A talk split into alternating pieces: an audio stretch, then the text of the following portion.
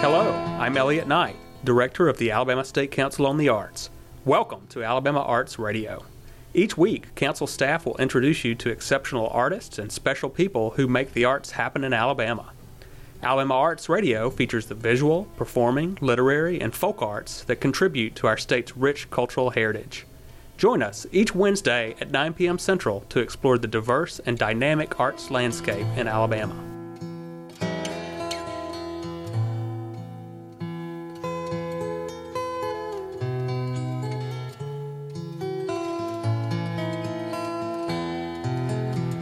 This is Anne Marie Anderson, the Folk Life Program Manager at the Alabama State Council on the Arts. And I'm in Dothan, Alabama with Jennifer McConnell, interviewing her today about her art. Jennifer, I was wondering if we could start off and if you could introduce yourself, tell us who you are, and tell us what you do.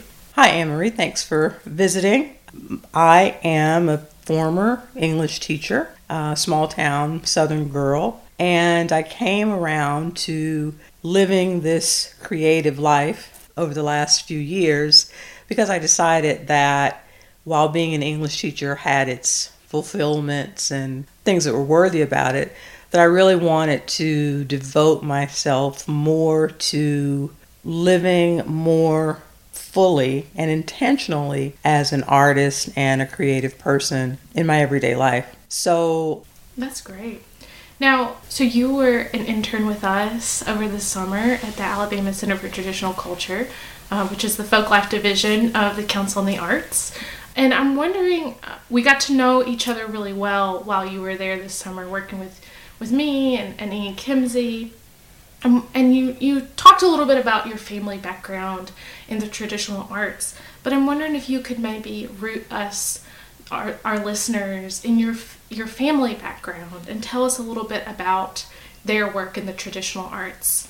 Sure. So, as I said, I'm from a small town outside of Atlanta, Georgia. And I grew up in a family that was decidedly middle class, but with parents who had strived for that, who had worked for that.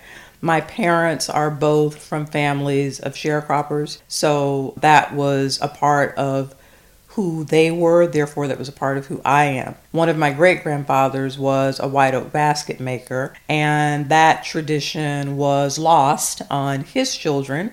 So I never picked that up from my family. But certainly in my community, in the women that raised me, I had an understanding of traditional arts as just a way of being. So while I didn't quilt when I grew up, everybody did. I knew what quilting was. I, I knew how to quilt. I figured that if I ever needed to, I could pick up a needle and fabric and, and put it together.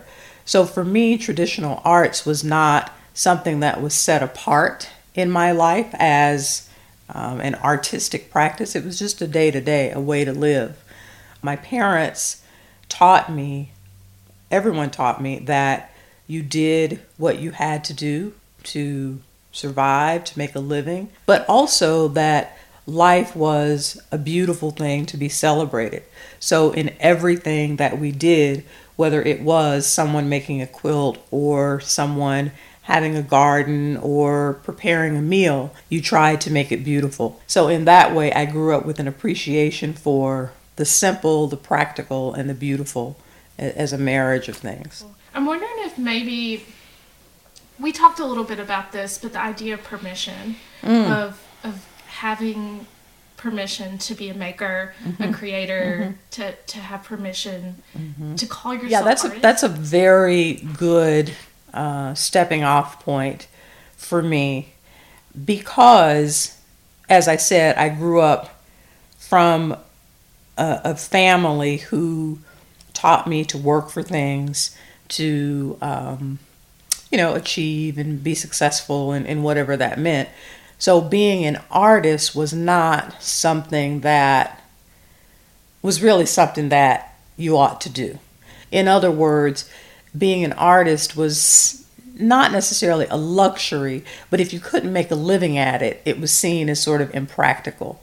So by the time I spent 20 years as an English teacher, dabbling and doing and, in all of these different media, I did finally get to a place where I decided that uh, I was going to try this. And maybe it was about giving myself permission um, to do this kind of work. I think that a big part of the journey that I've been on in the last couple of years has been this sort of seeking of self, right? This kind of finding home out in the world. That's perhaps easier to define, but finding home within myself has been a lot of what this this work has been about. And if I pull that back to kind of how I was raised and, and the people that brought me up, you know, they sort of accepted who they were and were comfortable with who they were, regardless of what those circumstances might have been. And as a more contemporary person living in the world that I live in, you know, I was caught up in in striving for some sort of external forms of success. And now I've come back around to to really defining who I truly am, and, and my work has uh, has helped me work through a lot of that. So, oh, that's that's beautiful. I'm wondering if we could maybe talk about that career shift. Um, okay, tell us a little bit about you know those the beginning ideas of deciding to like leave teaching and then pursuing art as another vocation. And I think also getting into the idea of like we we talk about career changes and careers and and we do get lost in that idea oftentimes of like there's this black and white success and and instead I think you're speaking more about the successes come then from finding your identity through through creation. Correct. So I think that I've always struggled with this pull between external perceptions of self, uh, of success, and then sort of whatever was going on inside of me. And a part of the shift towards a career change, right, was that point in my life when I was tired of that struggle. I was tired of sort of trying to to make all of that fit. And I think I've defined it for other people when we've had this conversation that there comes a time in your life when you begin to regret the things that you've not tried. You begin to regret what you've not attempted. You don't want to get to the end of your life and look back and think, well, I always wanted to paint. I always wanted to be a sculptor. I never really tried that. So I think that was a big sort of impetus towards it to to go into that path, to go down that journey and see if there wasn't a different kind of um, freedom and success. Freedom is something that you know you have to cultivate inside of yourself, right? And that's been um, a, a part of what I've learned on this path. So making the shift, right, from a stable, you know, quote unquote, career as a teacher to something that may be less stable as a full time working artist uh, was definitely scary. It was definitely scary.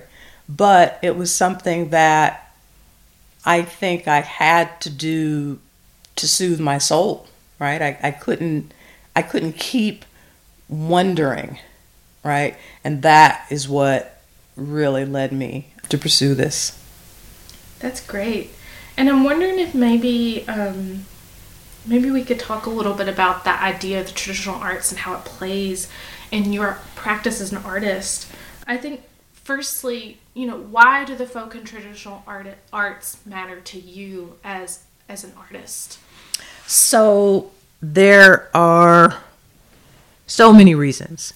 Um, I thought about this this morning before you got here, and there there are a couple of things. One, the folk arts are timeless. They go in and out of fad in terms of how the world or the art world perceives them. But in reality, it is always um, trendy or in vogue to be able to be self sufficient, to be able to make something to keep your family warm from what you have. It's always cool to be able to make do out of nothing as far as I'm concerned. And so the traditional arts occupies that kind of place. um, knowing how to make a basket or make a quilt is important. In addition, you know, that kind of practical importance deserves to be revered continually and it is revered. People people get that baskets are beautiful in their simplicity and in the effort and labor that goes into them. People understand the the complications and complexities of quilting but i think that those kinds of things um, deserve to continue to have attention brought to them. We live in a time where things are throwaway right? So we still have this madly driven consumer society, but we're moving into a different phase in the world where things are getting to be more and more expensive. So I don't think that we can ever forget um, the need to be able to take care of ourselves in, in these sort of practical ways, whether that's knowing how to quilt, knowing how to can, knowing how to, you know, make a basket. Any of those kind of practical arts, I think, have relevance possibly for the sustainability of our world going forward, right? We can't continue to live uh, in the way that we've been living. So it's a it's a transcendence uh, for me. The practical, the reverence, uh, and the sustainability. I think are the three things that um, make traditional arts important for me. And tell me a little bit about how you engage with the techniques and aesthetics of folk and traditional arts mm-hmm. in your own practice. Mm-hmm. So I'm going to talk about the aesthetics first because, you know, for me, the simple and the plain are classic. So in my work, there is a lot of use of, in my quilting work, for example, there's a lot of use of denim, of linen, of cotton. I don't like to use material that is, you know, inorganic or polyester or whatever. It's just a, a sort of choice that I make. But more importantly, it's related to this sort of aesthetic of what people would have had. Um, people would have had flour sacks, people would have had denim, they would have had, you know, some kind of muslin, some maybe some sort of coarse linen, and that's what they would have used. So I have found that usefulness to be a beautiful thing. So that informs my aesthetic on one level. And then on another level, um, there is beauty in the thing that is still useful, even though it may not be beautiful anymore. So, uh, one of the series of work that's included in this body of work is a series of chairs, of, of ladder back chairs in ceramics. And the chairs are in various states of distress the bottoms are busted out of some of them, the leg is broken on, on one of them. And yet, those kinds of chairs are still useful. And I know this because those chairs were everywhere in my childhood. And if you're from the South, they were somewhere in yours because it's just the way that things were. So there's beauty in the distressed or in the so called dilapidated because it represents the beauty of a person still trying to live a life, making do with what they have. And there's a beauty in that kind of resilience. So I don't know if we can say that, that my aesthetic includes resiliency, the beauty of resiliency, but but I think it does. And the fabrics that I use, the denim, the linen, the cotton, all of those things speak to that as well. That's great. Um, and we were talking about a little bit, you know, some of the the women, the traditional artists who help you learn some of these techniques. Could mm-hmm. you maybe talk about sitting with them and learning from them? So, uh, Alabama has been absolutely crucial in my um, growth as an artist and learning certain skills or honing certain skills is due to the women like at Gee's Bend um, a few years ago, I went up to Camp McDowell and took a quilting class with Miss China and Miss Mary Ann. And, you know, I thought I kind of knew how to quilt, but I had never quilted. And sitting with them was like sitting with the women who raised me, sitting with my aunts and you know, Miss China, I said, Miss China, I, I don't know how to quilt. I don't know what I'm doing. And she said, Well, go ahead. Do what you're going to do. And I did and started, and she would come back over and she would say, See, you know what you're doing. And that kind of, you know, affirmation, right, um, was very important to me. But it was also important just to have her uh, acknowledge that, well, you're a woman, you're from the South, you're black, you know how to do it. Go ahead, you know. Similarly, the pine needle basketry that I use, I learned from um, Miss Odessa Rice and Annette Jordan over in Eutaw. And I went and sat with them one Saturday or Sunday. And, you know, we just sat around and they similarly said, well, go ahead. Here's how you do it. go ahead and do it. And I remember after I went to that visit, someone asked me if I had taken any pictures in, in that, you know, afternoon. And I said, well, well, no, we just sat around and ate barbecue and had pound cake. Why would I take it was I was sitting with my with my aunties. So there's a community of of doing and, and showing that is not performative. And our society has become so performative. And that's what I appreciate, I think, about those kinds of relationships um, with just real people. I mean Yeah, that's great.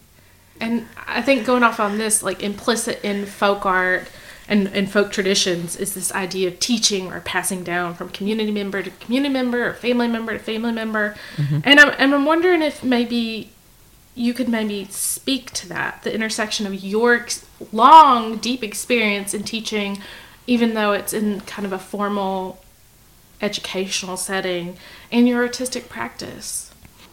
Hmm. So the, the intersection of teaching and passing down, right? Mm-hmm. They they're the same, right? They're the same, and they're necessary. So, you know, I could have watched a YouTube video about how to coil pine needle baskets, but it was so much better to sit with Miss Odessa and have her sort of make fun at my weird stitches until I got them right. And you know, there's a there's an emotional exchange that happens in the passing down of traditions that I think you can't get in a formal setting. It doesn't matter if I'm learning how to do quilting or do pine needle baskets or my mom is showing me how to make biscuits, right?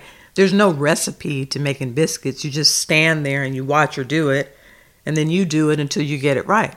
So the the intersection of the two is that they both have value and they both have a place, but I think that for traditional folk arts there's just nothing like sitting with someone and watching and then doing. That's that's the important part. It's the it's the human connection that is sometimes absent in a formal setting. Um, and and I I appreciate that in some ways more than the formal, right? The formal for me is was easier. School in itself was not a hard thing for me to go through, but to sit and be critiqued by these masters, now that's intimidating, right? So if you get Miss China to say, "Yeah, okay, you know what you're doing," that's something, right? I'd rather have that than an A on a on a paper. I was thinking this morning about sort of this narrative thread that runs through my work and the influence of all of these black women writers who have said so much so much better than I can.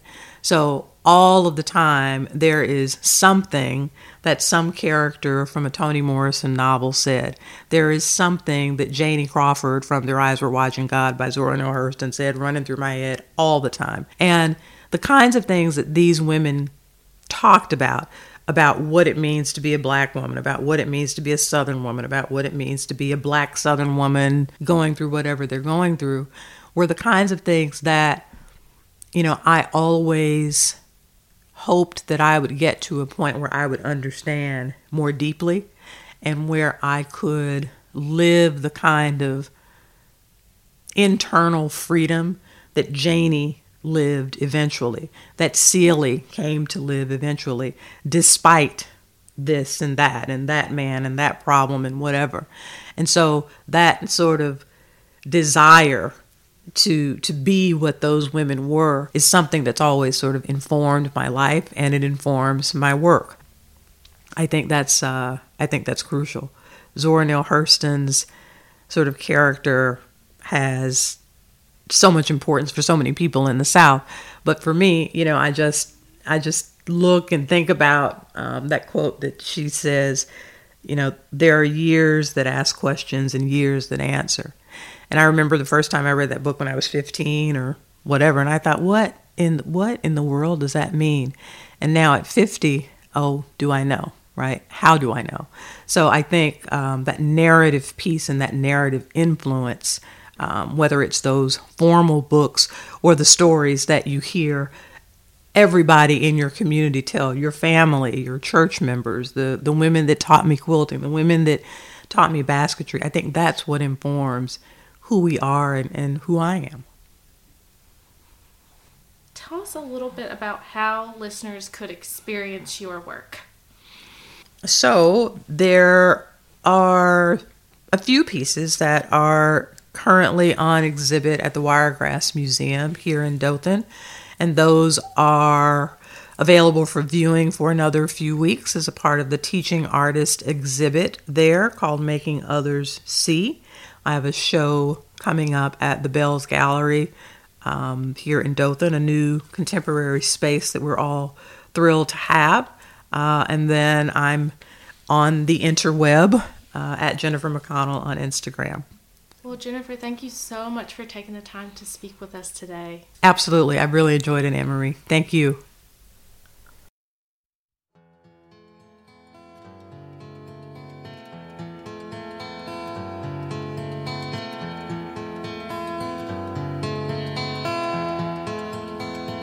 This and many other episodes of Alabama Arts also are available as podcasts.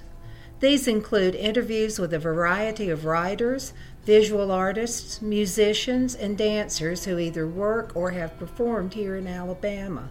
Many of the arts educators who work with Alabamians of all ages appear on the program as well. If you enjoyed the show you just heard, you'll find more episodes of Alabama Arts wherever you get your podcasts.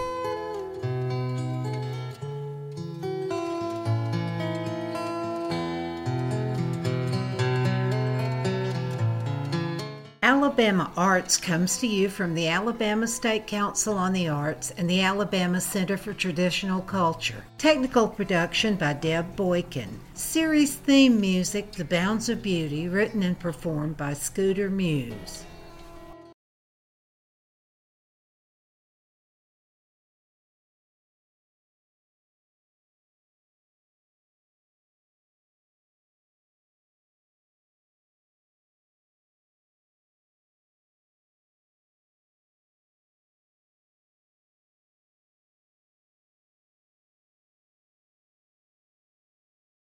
This week on Alabama Arts, Anne Marie Anderson talks with Jennifer McConnell, an artist who discusses the traditional arts practiced in her family. But certainly in my community, in the women that raised me, I had an understanding of traditional arts as just a way of being. So while I didn't quilt when I grew up, everybody did.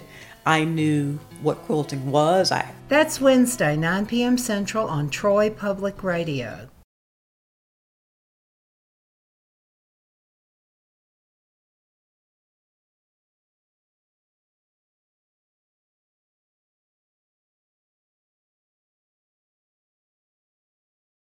Tonight on Alabama Arts, Anne Marie Anderson talks with Jennifer McConnell, an artist who discusses the traditional arts practiced in her family and how they influence her work and artistic choices. She reflects on how the act of learning from traditional masters gives a depth of understanding of the tradition and her role in its practice but certainly in my community, in the women that raised me, I had an understanding of traditional arts as just a way of being. So while I didn't quilt when I grew up, everybody did. I knew what quilting was. I, I knew how to quilt. I figured that if I ever needed to, I could pick up a needle and fabric and, and put it together. So for me, traditional arts was not something that was set apart in my life as um, an artistic practice. It was just a day to day, a way to live. But first, the news.